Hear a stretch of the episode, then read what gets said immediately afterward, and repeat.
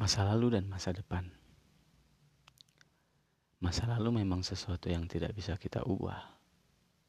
Tapi kita punya pilihan untuk memperbaikinya.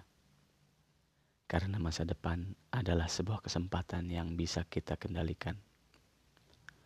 Di masa lalu, mungkin kita mengecewakan.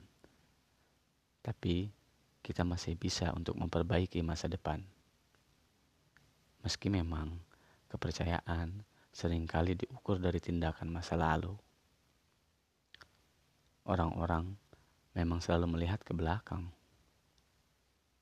Justru kita harus punya keberanian untuk menatap masa depan. Masa lalu biarlah kita simpan sebagai bahan pelajaran, karena percayalah, setiap orang berhak memiliki kesempatan, karena masa depan adalah harapan.